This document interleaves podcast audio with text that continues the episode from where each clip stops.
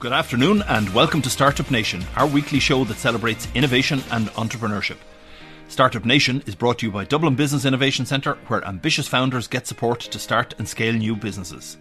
At Dublin BIC, we work with startups to get them investor ready and also assist them raise funding, the funding needed to grow their business. I'm Connor Carmody. I hope you'll stay with me over the next hour as we explore the emerging trends in the world of technology and business. And one of the most exciting things about emerging new technologies or disruptive innovation is when we hear about a big breakthrough in a major societal challenge, be that related to health, climate, whatever.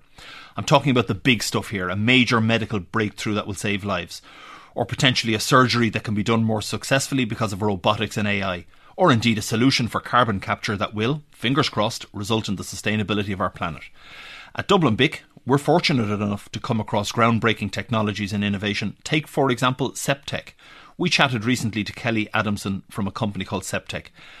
Sepsis causes hundreds of deaths each year, but Septec have developed a way to detect sepsis early, thus reducing deaths and reducing our reliance on antibiotics and antimicrobial resistance. That's kind of huge. And that's just one example of the many that are happening in Ireland today. And a big backer of challenge based research and innovation here in Ireland is Science Foundation Ireland. And I'm delighted to have Dr. Ruth Freeman here today to discuss the challenges and some of the exciting projects currently ongoing to address those challenges. And sometimes it's the little things that make a big impact at an individual level. So we'll be talking to startup founder Suzanne Moloney, who has developed a solution for hidradenitis suppurativa patients, another game changing innovation. And as we know very well at Startup Nation and indeed at Dublin BIC, it takes more than just a new technology or a brilliant uh, innovation or a great idea to make a business. Starting and scaling a business is hard work and requires specific set of skills, talent and mindset. So we're going to speak to one of Ireland's most successful founders, Feargal Brady, on harnessing great ideas and making a commercial success. So, in our Future Scope slot each week, we explore trends and challenges. We discuss what's happening both globally and on the ground. We discuss the issues, the innovations that are being developed to address these. And this afternoon, I'm delighted to be joined by Dr. Ruth Freeman of Science Foundation Ireland. Ruth, you're very welcome this afternoon. Oh, thanks for having me, Conor. Brilliant to have you. Um, maybe to start off, tell us a little bit about Science Foundation Ireland and the remit. Sure. So Science Foundation Ireland is a government agency. So I suppose I, I spend my day spending and looking after your money and all the taxpayers of Ireland's money. And, and primarily, we give that money to researchers, uh, to scientists, technologists, engineers, and mathematicians, most of whom are working in our higher education system. Right. Um, so we use international experts and peer reviewed to help us select projects to fund. Uh, we have a very high bar. We only fund about 10 or 15% of the projects that come into us, and we fund across all disciplines and in lots of different ways. So, so we fund early career researchers who are just starting out, all the way up to big research centres with hundreds of people working on, you know, big topics like AI and the future of health. So um, we're the largest competitive funding agency in Ireland here, um, and, and so our remit is all around building next generation skills, building next generation innovation. So what we say is, you know, we're we're building today, preparing for tomorrow. Uh, so Lovely. that's really our core remit. And so, so the the remit then is around addressing the big, meaty challenges that society faces that otherwise probably wouldn't get addressed. I guess. Well, I mean, absolutely, and, and there's challenges that are that are global, where of course Ireland wants to play its role uh, in terms of solving those, and then and then there's also problems that, that are specific he- here in Ireland that we want to solve. So, I mean, I suppose uh, you know we, we we also I suppose we've been focusing on those missions and challenges, as have a lot of people globally over the last number of years. So it's about the big issues, but but it's about you know, using the scientists that we've now funded in this country for, for decades yeah. to really allow them to turn their considerable brain power onto these big issues that are going to impact on all of us. Right. And in a normal commercial world where, you know, there's a focus on a, an immediate bottom line return, that the time required, I guess, to develop a lot of these uh, significant challenges means that the state has to fund these, or otherwise it probably won't happen.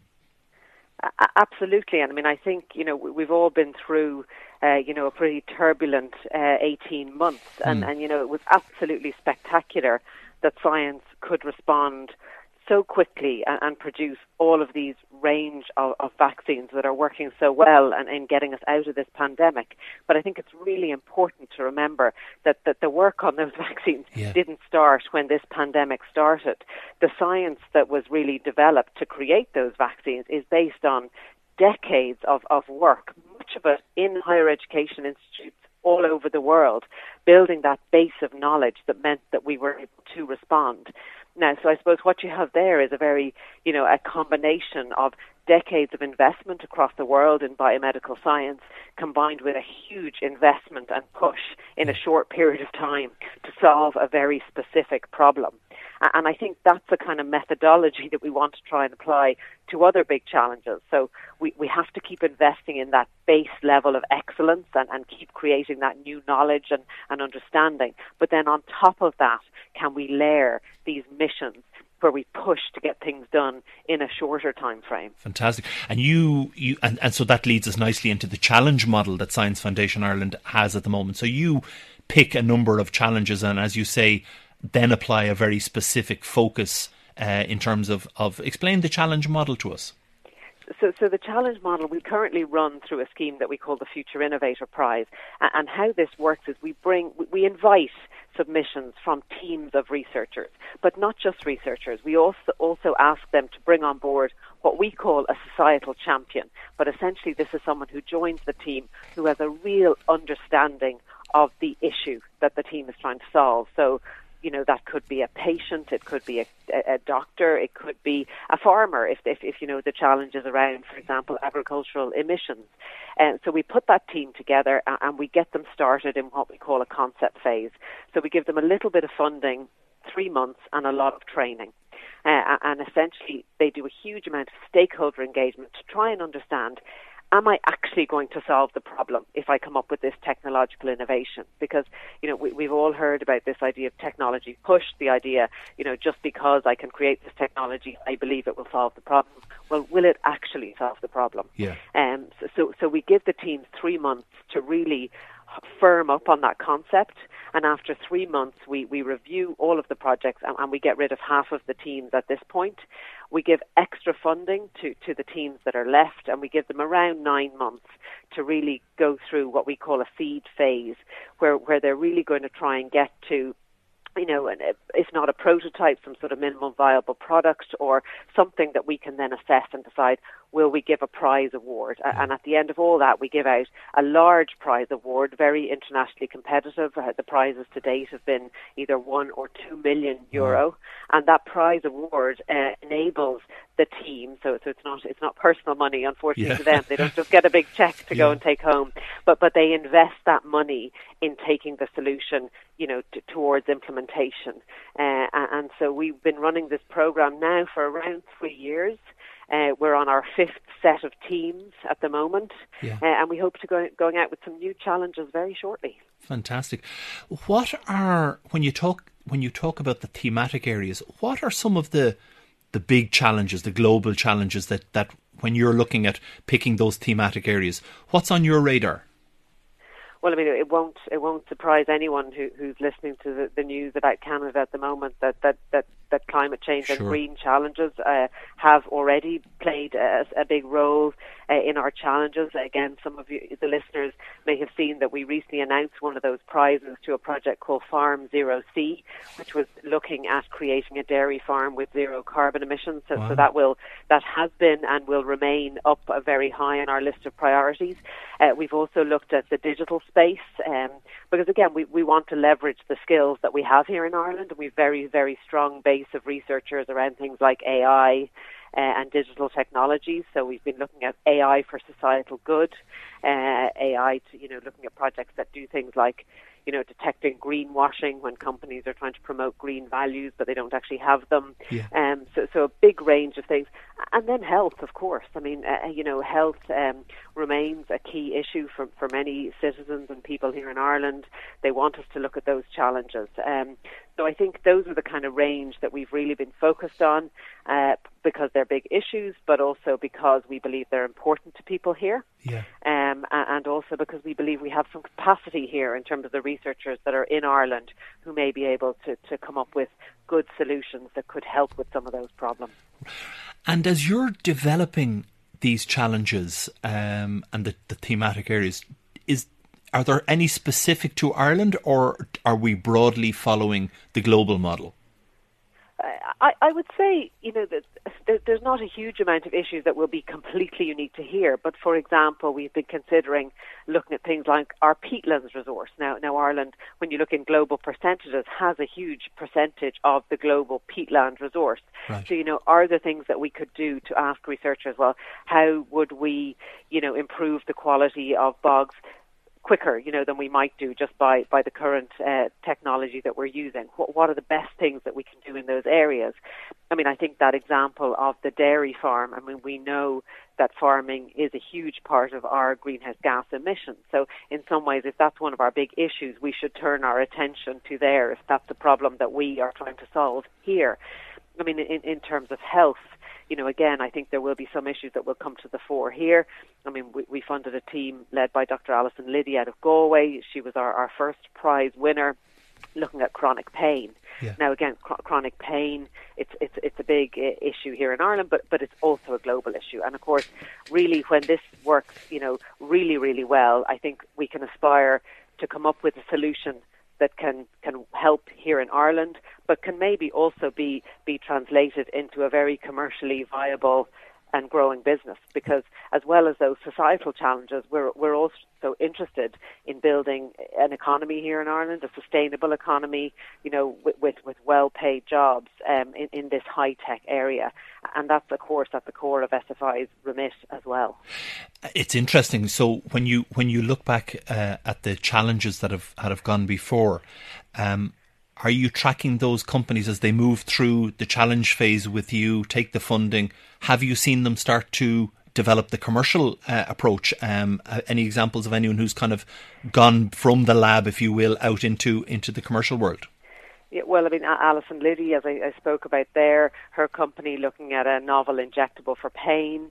We've seen uh, another company that came through our process, uh, which was looking at um, sepsis you know, a diagnostic. Elaine and uh, Kelly. Elaine, ex- exactly. And, yeah. and so, and what we've seen is some of those companies going on to get really significant follow-on funding uh, from either, you know, angel VCs or, or from things like the European Innovation Council, uh, which is obviously a European body really trying to, you know, find and fund very well, you know, high-tech, deep tech companies that can grow into the, the kind of unicorns that we need here in Europe, you yeah. know, that, that we don't have, a, you know, in the same way, um, the same density that we see in places like Silicon Valley. So, you know, I think that's what we're seeing. And, and, and, and to be honest, Conor, not only is it the research, but I think the fact that we bring the researchers into a program that is time bound, that is competitive, and also that we provide supports and training because again you know obviously entrepreneurship it's more than just the product and the research.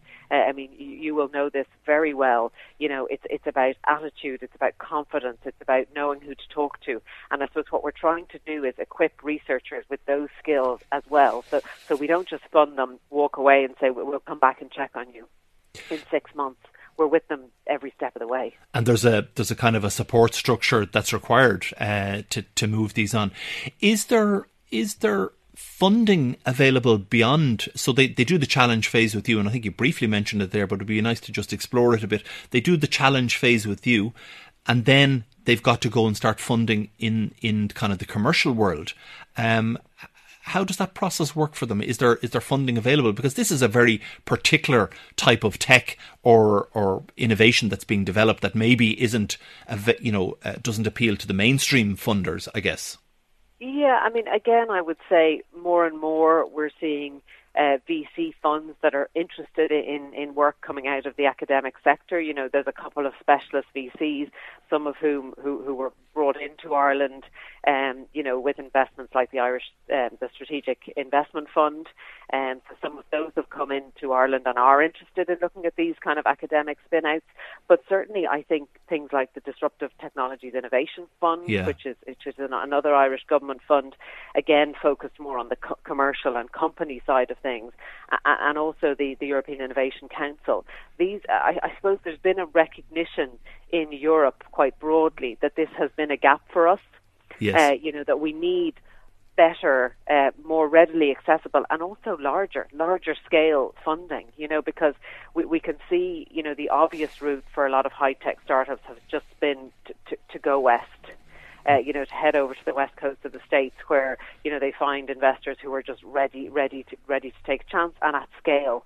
And I think that is something that we need, we, we need, and we are putting in place alongside programs like our challenge funding because I suppose what we're you know it, it's all about that funnel effect you know a bit like the challenge process itself. You know you've got a wide funnel at the beginning. You're trying to look at as much innovation and new ideas as many ideas as you can but then you're gradually filtering down filtering down and increasing the level of investment all the way. Right. Um, can I ask you uh, finally the the research and the innovations uh, that that you're seeing are they starting or when will we see them i suppose impacting globally? Because you know you mentioned Farm Zero C for example and that seems to be if you can have a, a I think you said a carbon uh, neutral farm that seems like a, a kind of a world changing innovation. What's the path for them to kind of move from where we are now to making that uh, a global kind of uh, company or innovation i guess yeah, I mean, Far- Farm Zero C is, is an interesting example, actually, and it sort of t- talks about the difference in the kind of innovations we'll support because really what Farm Zero C does, it tries to look at the farm in a holistic way. So rather than having one single intervention to cut carbon emissions, it's a combination of looking at, you know, the, the livestock, the feed, the planting, you know, the, the use of, of chemicals, the use of water. It's kind of looking at everything together and almost like trying to, to, to get some wins on every single one of those things such that you can add up to, to a more sustainable farm.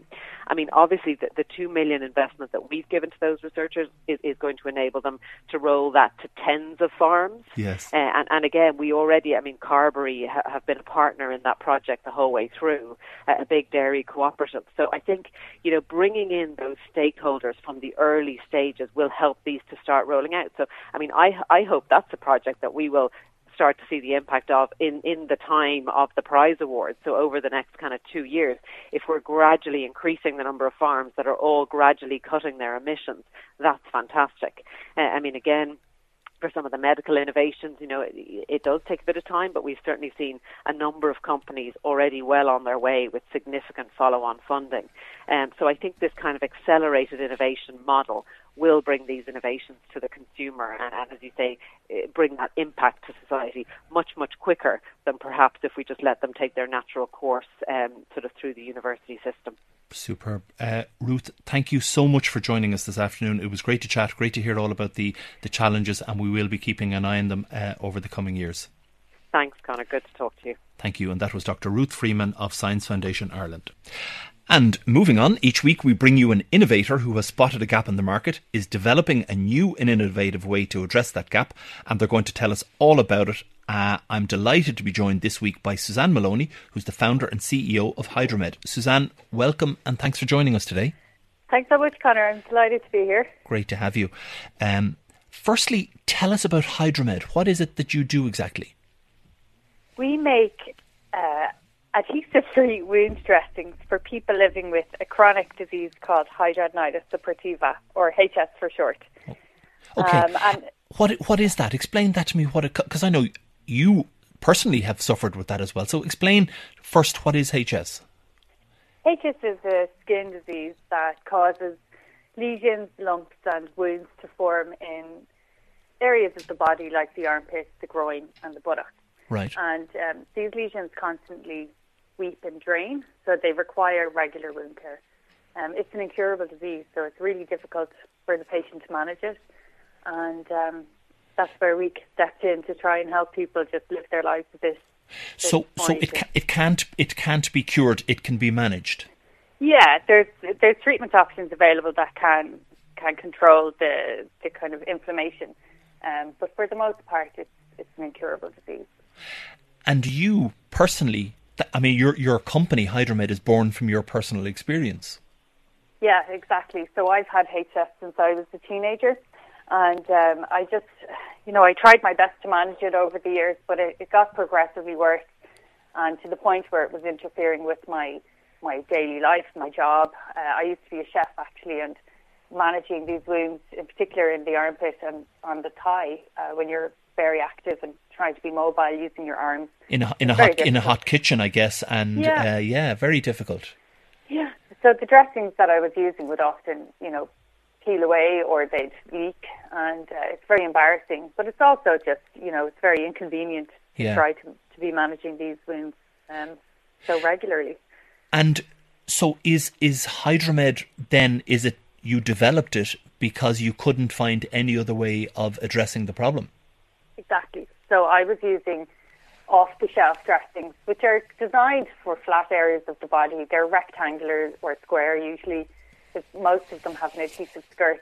They just don't fold very well with the body. They kind of, you know, they're not designed for a mobile, moist or hairy area of the body. Yeah. So that's where HidraWear came in. And I initially started developing this to see if I could just figure a way for me to live my life without having to worry too much about dressing.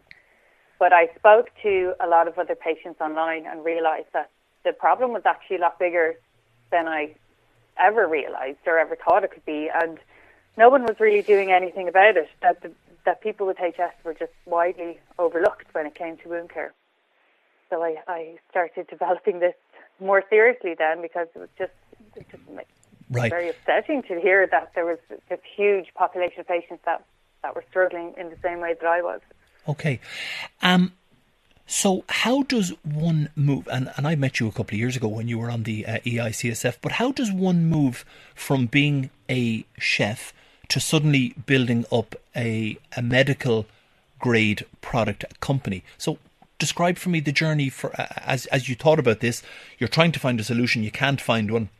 You say, "Well, I'll, I'll go and design my own." Describe the process to me. Yeah, so it was. It's a very long process. well, it was for me anyway.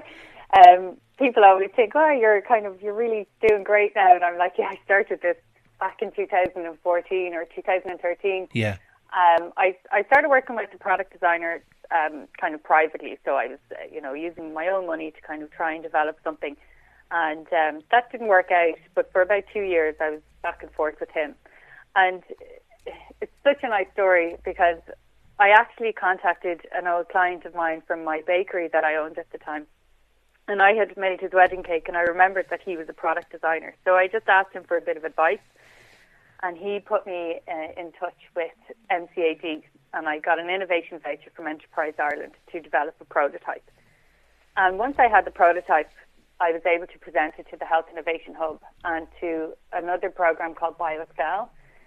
And BioExcel is based at the university uh, in Galway, NUIG, Yeah. and it was a six-month training program, a MedTech accelerator, where I learned a lot about commercializing and developing medical devices. And it it all just t- changed from there. It all took off from there. Then I did the EI um, competitive start fund um, and was successful in that. And I won various grants and um, was able to hire Conan, my colleague, um, Yeah. and start to build a team. So it just it just took a lot of time and perseverance, I suppose. Um, and then we went and got some seed funding, and I made I made some really key hires. Um, and I always think it was such a contrast to my job at the bakery, where I was the expert Yeah. and I had, you know, all the answers to moving into an area where I had very limited knowledge. So I had to hire the, the kind of expertise into the company. Um, and we just developed it together. Isn't that a great insight that uh, as you as you start to develop this product, you realized actually I don't know everything, and I need to bring in lots of people around me, and, and that notion of finding complementary team members and skill sets that will really add value to you. Yeah, absolutely. And to trust them as well to, to kind of do their jobs and, and I suppose to guide me in a sense because they they knew what they were doing where I was still learning. Yeah. So where are you at now? Uh, if you started this, I think you said in 2014, we're six or seven years later. Where are you on this kind of journey at the moment? Yeah, so it so the BioExcel MedTech Accelerator was in 2018, and Yeah. that's where things really started to get moving. Um, we are now on the market with four garment products. Uh, so the garment is a, a, second skin that facilitates the placement and retention of a dressing. Yeah. So we have four garments, uh, two for uh, women and one unisex and one set of underwear then for men as well. So we are catering to people with HS in the armpits, the groin, the buttocks and the thigh. Um, so they are launched, they're on the market. we're selling into Ireland, the UK, across Europe and the US. And we started off with direct sales um, to, to customers, um, but the main goal has always been to make HidraWear accessible to as many patients as possible. So we've been pursuing reimbursement in several markets. Um, we were listed in Ireland on the on the PCRS in May this year, so we're available to patients now on the medical card and the drug payment scheme. Which presumably is a big difference for, for patients who are looking to to kind of avail of this product. Absolutely, it, it makes it more accessible, and it's quite a milestone in Ireland because not many dressings are actually dispensed to patients at all. So it's kind of it's it's a fantastic achievement, and I'm so I'm so proud of Ireland. We're the first country in the world to actually make a HS specific wound dressing available to Brilliant. patients. And and, um, and did you have to push for that?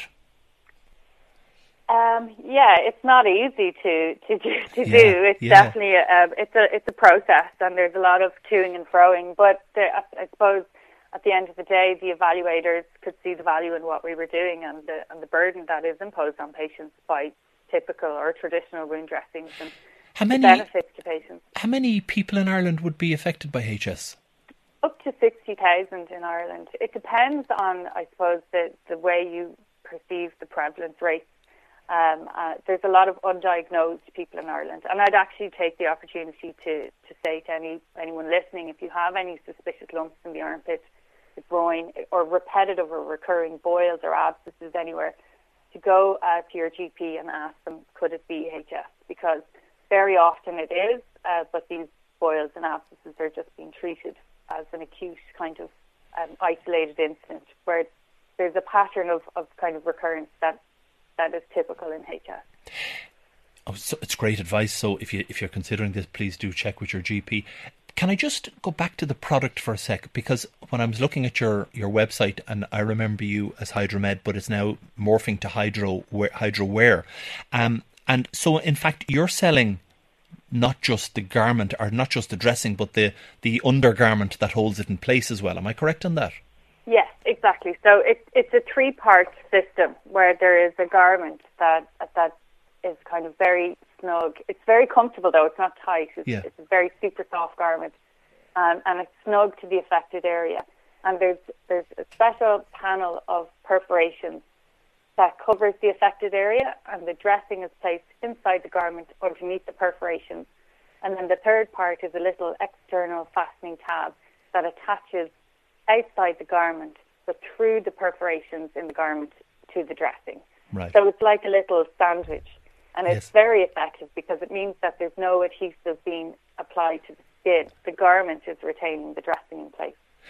and and to the so you know and it's as you say it fits snugly underneath a shirt or a blouse or or whatever so to the external world i have this second skin underneath that's holding my dressing in place um uh, but to the external you know eye it looks it looks like i'm just wearing a normal blouse or, or Yeah. shirt i guess It's very discreet, yeah. And there's like so there is a strap across the front over the bust on the lady's garment, but that can be removed if if you wanted to wear a lower necked um, and Fair. a low collar.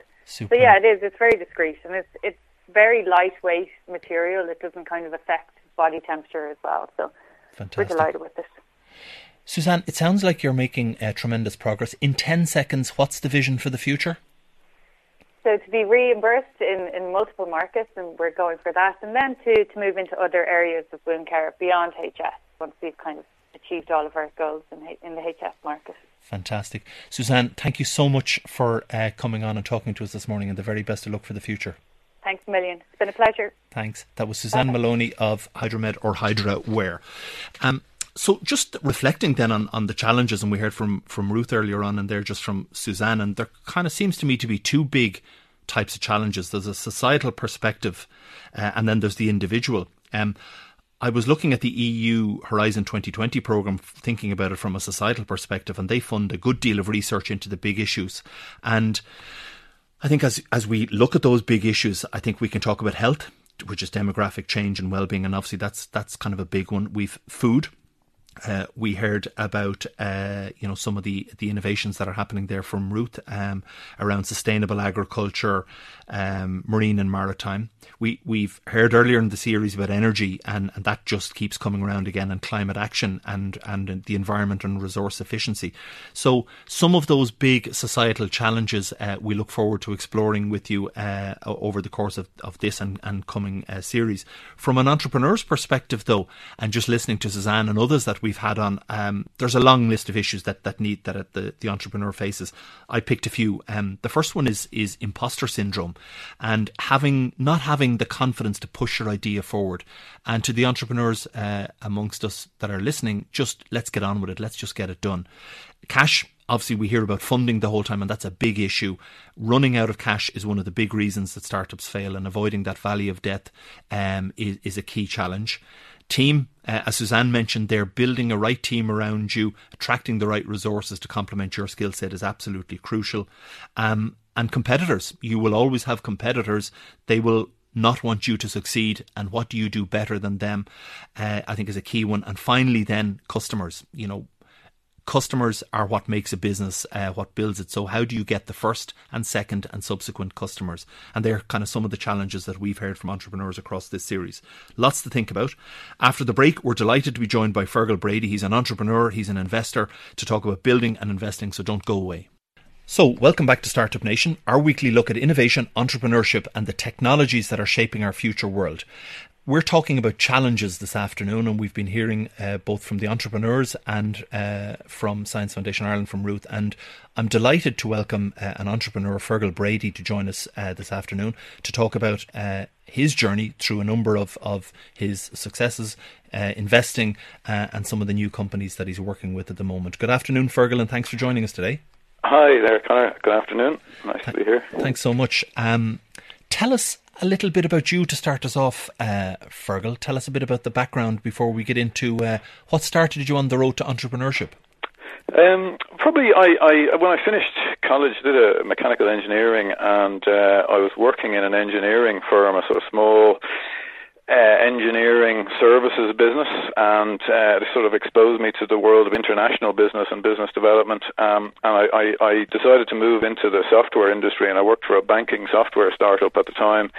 Uh, called CR2, which is a, a, still going. Thankfully, it's it's a great company, and uh, it, they were just before the dot com uh, bust. So they're riding the wave of the dot com boom. And uh, I, I worked with them, learned a huge amount from Cian and Ron uh, there, who, who were the founders. And uh, I got sent out to Singapore, set up the sales office out for Asia, and uh, worked away. And it was a fantastic experience, fantastic time, and I knew it was something I really, really wanted to do.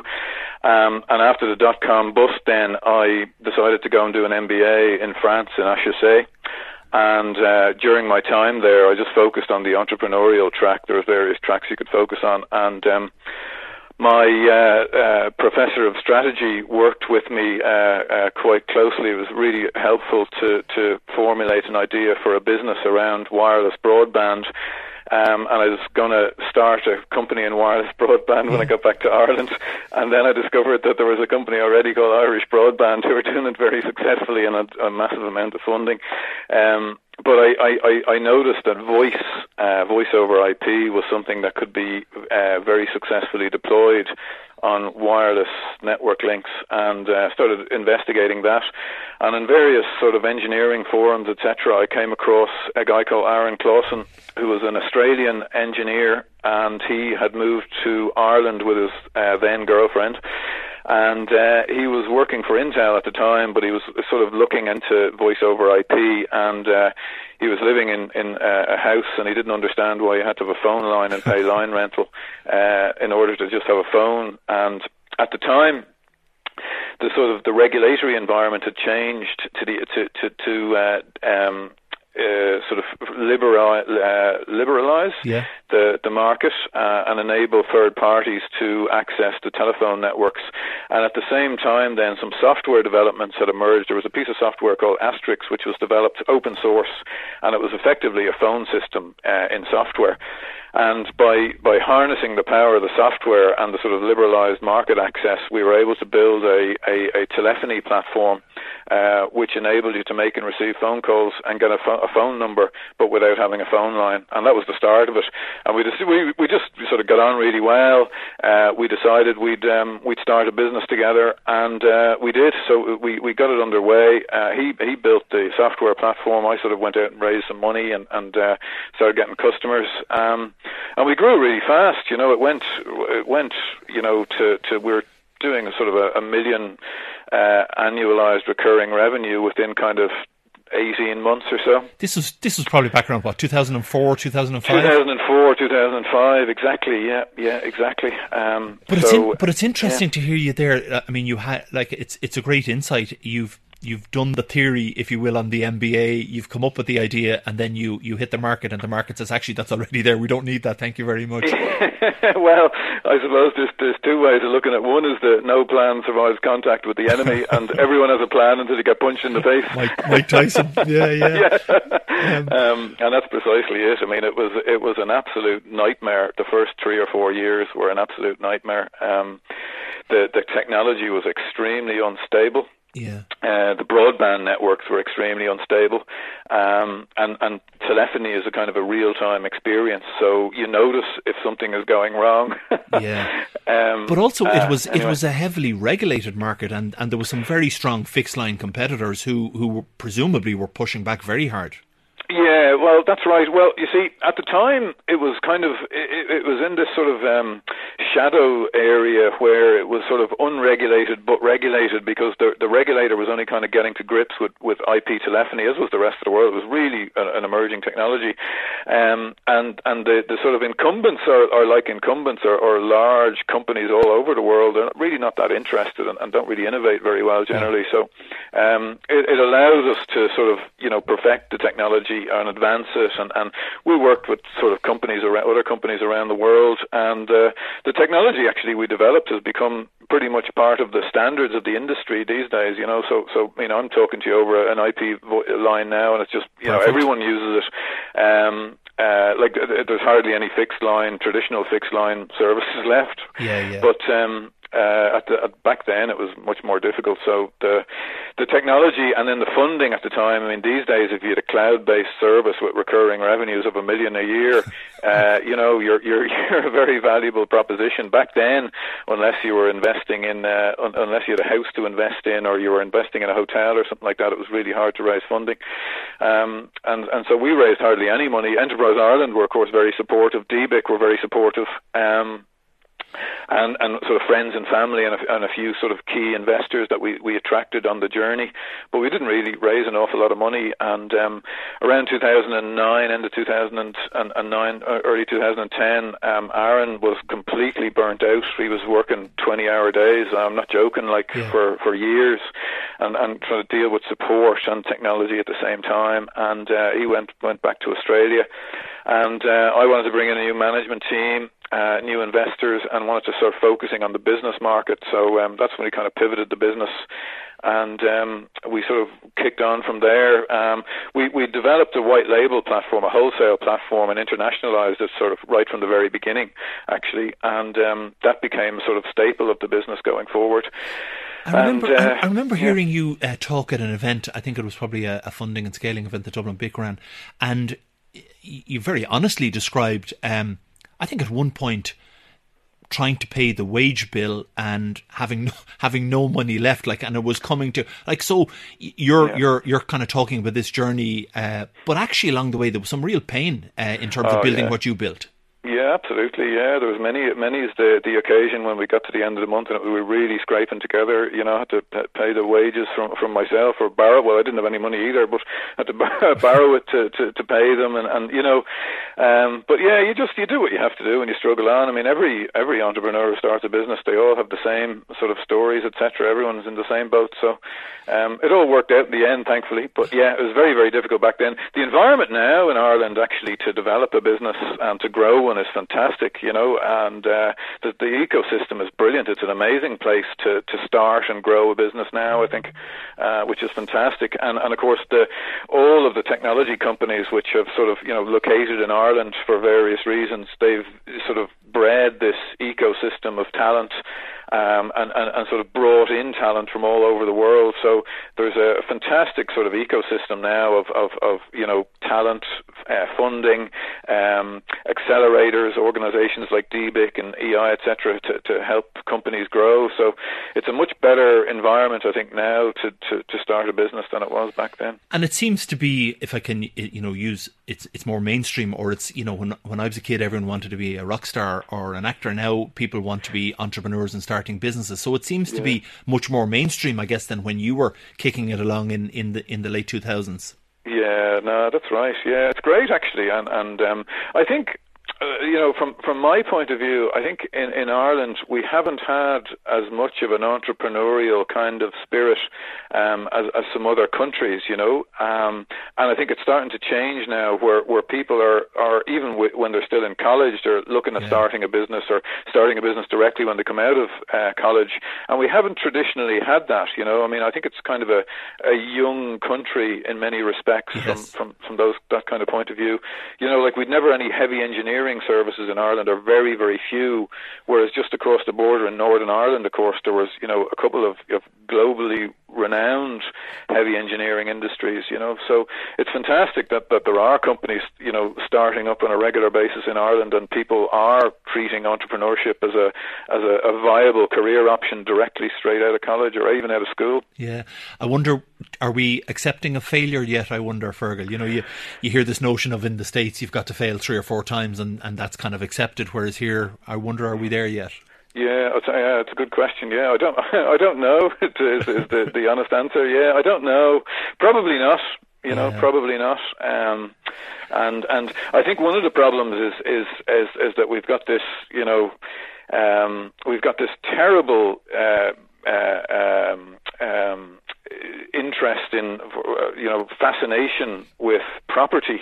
Yes. And everything is about property. And, and, for me, it kind of detracts from the, the entrepreneurial spirit of the country because, you know, if you, you could, people just, okay, we'll just buy a house or I'll buy an office and I'll just rent it out yeah. and do nothing. And that's fine. But I mean, you know, you're not creating anything. You're not developing anything. You're not building anything. You're not creating any value, you know. Yeah, yeah. And as long as we have an environment which encourages all that, you know, we're never really going to get to the stage where we're, we're breeding you know, globally dominant software and other types of companies where people have to go and build a company because they've nothing else, nowhere else, nothing else to do with the money. You know, the capital. Capital is extremely hard to come by, as you know, especially when you're starting a business. Yeah. And if all the capital is going into the blooming property market, you know, it, it, it makes it even worse. Uh, yeah. Uh, and just and it just makes it harder to actually develop a business because you have to pay the wages to support the rents and the mortgages and all the rest of it. So it yeah. drives me nuts. But anyway, rant over. Yeah, no, no, but it's a fair point uh, that entrepreneurship needs to be supported at, at and, and, you know Enterprise Ireland do a fantastic job, but there's much more that could be done to support that kind of entrepreneurship. I, I agree with you. Go back to Blueface, uh, late 2009, 2010. You moved uh, and pivoted into the business market, and and what happened then? So um, we brought in a new a new management team. My my my uh, latter day business partner Alan Foley, uh, who I met back then, it was uh, f- fantastic. It was just really um, it, it worked for a couple of years in financial services. Yeah. Um, really wanted to get into uh, the investment kind of area as well, but wanted to to run a business, and uh, he was just absolutely fantastic. So he he actually bought into the business with a couple of his um, his, his own business partners. Um, he took over as CEO um, and started to develop the business, in particular the the B two B area of the business and the internationalization. Um, so we, we, we sort of knuckled down. Um, it wasn't a great time uh, to be in business at all back Yeah, then, if yeah, you remember. yeah. Um, but for us, actually, in Blueface, um, you know, business was booming because, of course, people were looking to cut down on costs, etc. So we, we, we did an awful lot of business, uh, did a lot of international business. Um, we raised some money then in 2016. Uh, we raised 10 million euro to internationalise the business, um, but things really moved on a, a pace. Then the, follow, that, the, the following year, we merged with a US company, one of our competitors. Uh, we became the, the sort of fourth largest um, unified communications provider in the world, um, and then uh, uh, sometime after that, the, the various parts of the business were, were was kind of split in two, if you like. Yeah. Um, but the Blueface business itself was bought by Comcast Business. Wow. Um, yeah, of the US then last year, just a year and a half ago, um, and they've been they've been brilliant. So I, I've completely exited the business, no longer an employee or anything else. So um, I'm uh, I'm just happy to see it uh, continuing to grow. It's a fantastic story, and, and, and you're kind of I think you're kind of underplaying it somewhat a little bit. You're being quite modest, but but it's an amazing story to to take that business from where you did in 2004, spotting that opportunity, uh, right up to you know where your business has been acquired by Comcast. It's an astonishing achievement. Well, yeah, well, it's uh, as I always say, it's you know, it wasn't uh, it wasn't much to do with me. It was like we had a fantastic team, and there's still a fantastic team in there, and, and some of the people who've, who've, who've left as well. So it was more about the people I worked with. To be honest, uh, we just we always focused heavily on on talent and people, and it paid dividends in the end. In fact, uh, three of the sort of key engineering uh, uh, uh, personnel who began the business, one as a as a as a French student doing a stage with us back in 2005 are still with the business, you Wow. know, uh, which I think is, is a testament to the sort of the, uh, the, the the HR policy, if you like. Yeah, and when you when you look back now from kind of that that era, that that 2004 to 2016, I guess. Lessons learned for you along the way, the entrepreneurial lessons, because we'll talk a bit, little bit about you going again, and, and but but what when you look back over it, the the three or four key things that you said, I, you know, I should have done it better, or I wow, I really learned my lesson there. Uh, one was to focus on and to go international straight away. So I always say if we had just started in the US, just start, just do it, Yeah. uh, we'd have been a hundred times bigger. Right. you know, just by virtue of the market size, you know, because it's a hundred times bigger. But it's difficult for a young startup in Dublin to suddenly say, you know, particularly back then in 2004, you know, I'm suddenly just going to attack the US. I mean, that's a very difficult jump. Well, you know, it isn't. It isn't. If you're an online business, and the way we used to promote our business was was, was actually traditionally online. We used to do a, a lot of. Uh, we had a lot of activity on boards.ie. I don't know if you remember Yes, boards. yes. Yeah, yeah, and and particularly around the, the sort of technical community, and and they were our advocates in in many respects uh, for a long time. So you know, you can do just exactly the same thing, but in the US. So so if your if your activities are online, um, and particularly you know if you if you don't have physical equipment to deliver or you don't have face to face meetings to do. I don't see why not. It's it's it's a kind of irrelevant where you are. Like it's it's as easy to fly from Dublin to New York as it is from New York to San Francisco. Yeah, yeah. You know, there's not Yeah. much difference. Yeah, yeah. Okay, so lesson one was go international faster. Yeah, absolutely. Yeah, yeah. That's uh, that was a big one. And um, uh, lesson two, I think, um, I, I I would have focused more on, on on the fundraising and getting the fundraising in place. Um, you know, we had a lot of very hairy times and a lot of grey hair and hair loss from from the financial aspect. It's it's not as easy as it sounds to just focus more on it, but but definitely be a little bit more circumspect about um, you know the the, the cash flow, etc. Um, you know, we we had a I suppose a more cavalier approach, um, and I suppose it's a it's a time of life as well. You know, when you're you're you're in your twenties Yeah. um, or early thirties, you can have that more cavalier approach because they're you know the the, the security of of of, um, of finance isn't as important to you as it is perhaps when you're in your fifties or sixties when it uh, it means a whole lot more. You know, Yeah. Um, but that was that was a big thing. Um, And that I would you would you would you have taken if you had taken on funding earlier? Would it have accelerated growth? Um, I don't think it would have accelerated growth that much, but um, it, it might have accelerated a little bit. But it would have made the platform on which we were building much more stable and secure, and ultimately would have led to a, a faster expansion when we did expand because yeah. the platform would have been more robust. So it would have uh, laid the foundations for future growth um, rather than just growing instantly. Right. Okay. Understood. Yeah. Understood. Yeah. And then you, you did mention that lovely. Um, you know, we've been doing this show now for, for the last three months, and we keep hearing about team and the importance of finding the right team and finding the right talent and, and attracting them to join you. And, and you're reflecting that as well, I think. Yeah, absolutely. Yeah, I mean, I was, I was, very lucky all along the, the journey. All the people that we had, and, and indeed with with Aaron, my my, my co-founder. I mean, um, we're we're working again now, but uh, um, you know, he was fantastic. So, and, and having that sort of technical and business side, and, and, and sort of both with an entrepreneurial flair, I think was was very important. We were lucky. Superb.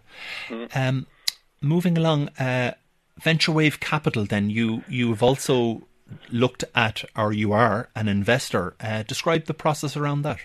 Yeah, well, well, this is really uh, uh, Alan, my my my my uh, business partner, latter day business partner in in Blueface, yeah. um, was uh, as I mentioned, I'd always want to get involved in in investing and venture investing, and uh, I, I, I like the idea of it as well, I suppose. So um, that's where that idea really came from. Um, we uh, with with Alan and and, and Kieran um, and Brian there, we just decided it would be a good thing to do.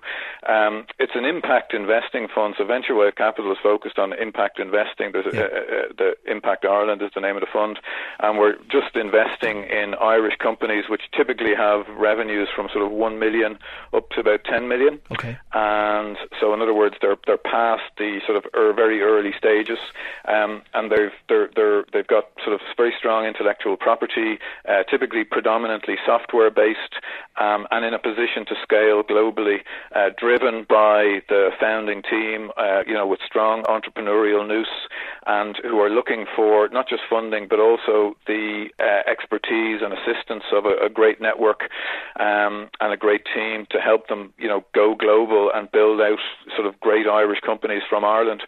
Um, we, we're investing in, in areas which will have a direct impact on on, on society um, and the environment. So we're looking at healthcare, we're looking at um, uh, food and agriculture, at uh, clean tech, um, and at, at, at, at healthcare. So within those, then we're looking at predominantly software companies. Um, and the with with the ability to, to go global. So right, um, um, yeah, yeah. We heard uh, earlier on uh, from Ruth around those kind of big thematic areas, and you're reflecting on them there. Why did you? Why did you settle on impact investing? Why why why not just go into the mainstream, pick up a couple of SaaS companies and away with you? Yeah, well, I suppose we've always had this idea that you know a business. Uh, um, well, it's probably preface it a little bit with we believe in the, the sort of the B corporation idea, and we don't believe that a company's only goal should be to maximize profit. I think that's a, a nonsensical um, single goal. So we firmly believe that a company should take into account all of the stakeholders of the business. Um, you know, be it the city or country in which it's uh, uh, in which it's uh, situated, uh, the employees, the customers, the environment. Um, everything should be taken into account and. So impact investing made a lot of sense to us. So we always had the idea that we wanted to build a great business, but one which took care of its employees and, and, and you know, made a positive difference in the world. We believe that business can be a positive force for change. Um, and it's probably the only way we can, you know, really change the world realistically is by harnessing the power of business to do well um, by doing good. So uh, that's where the idea came from. And then within the sort of particular sectors that we're focused on, uh, it's kind of inevitable that, that companies w- which are active in those sectors uh, will have a positive impact on the world. No, nothing's perfect. You know, there's always downsides yeah. to every kind of business. There's, you know, but you, you, you need to be prudent and, and uh, you know, about it. And you need to, you know, make judgment decisions and say, well, look, the benefits outweigh whatever negatives might be there. Nobody's perfect. So um, that's where it came from. Yeah, that's, that's the idea. Any uh, anything you can tell us of any potential success stories that we'd be we'd be keeping our eyes open for? Uh, well, I'm sure you'll see them in a few years. It's all very early days yet. We're uh, we're investing away. We've got some, uh, some really good portfolio companies. Um, what, what what's very encouraging actually is um, we have sort of adopted the, the, the B Corp um, uh, business sort of toolkit, assessment toolkit, yeah. in order to look at the effect and impact that a business is having across all of the stakeholders. And we thought by introducing this that you know that we might get some pushback from businesses, but you know most of the businesses we talk to, they're, they're nearly all kind of you know young enough founders, um, and they're actually expecting it, which is really really encouraging. Um, and many of them have implemented it either knowingly or unknowingly, have implemented many of the kind of features of um, you know the business impact toolkit. So it's fabulous to see, and, and I think it's you know in a, in a, within the next five to ten years, I think attracting talent, you know, out of school, out of college, um, it's going to be absolutely vital that a business is able to present its impact credentials and say, look, this is what we stand for, this is our mission, this is what we believe. Yeah. Because you're not going to be able to hire people unless you have that. You know, people are getting very fussy about who they work for and what what what impact they're having on society. Um, so I think it's a it's a growing sort of uh, area. It's fantastic, and the time is now for that kind of impact investing. It's been talked about for a while, but the time is now.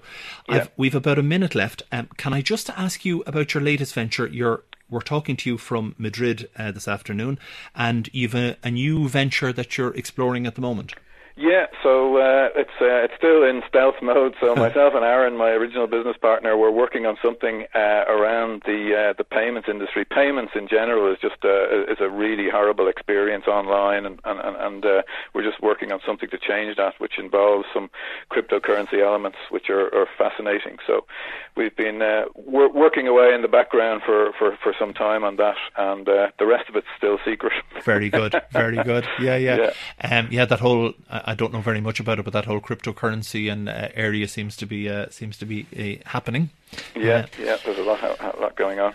Brilliant. Feargal, um, thank you so much for joining us this afternoon and for sharing your story. Uh, it was a, an amazing look at a, a, kind of an entrepreneurial journey and the very best of luck with your with your next venture. We'll be eagerly awaiting.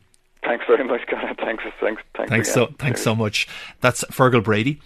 Well, that's it for this week and for the season. I hope you enjoyed our discussions over the last 13 Sundays. We look forward to welcoming, welcoming you back again in September.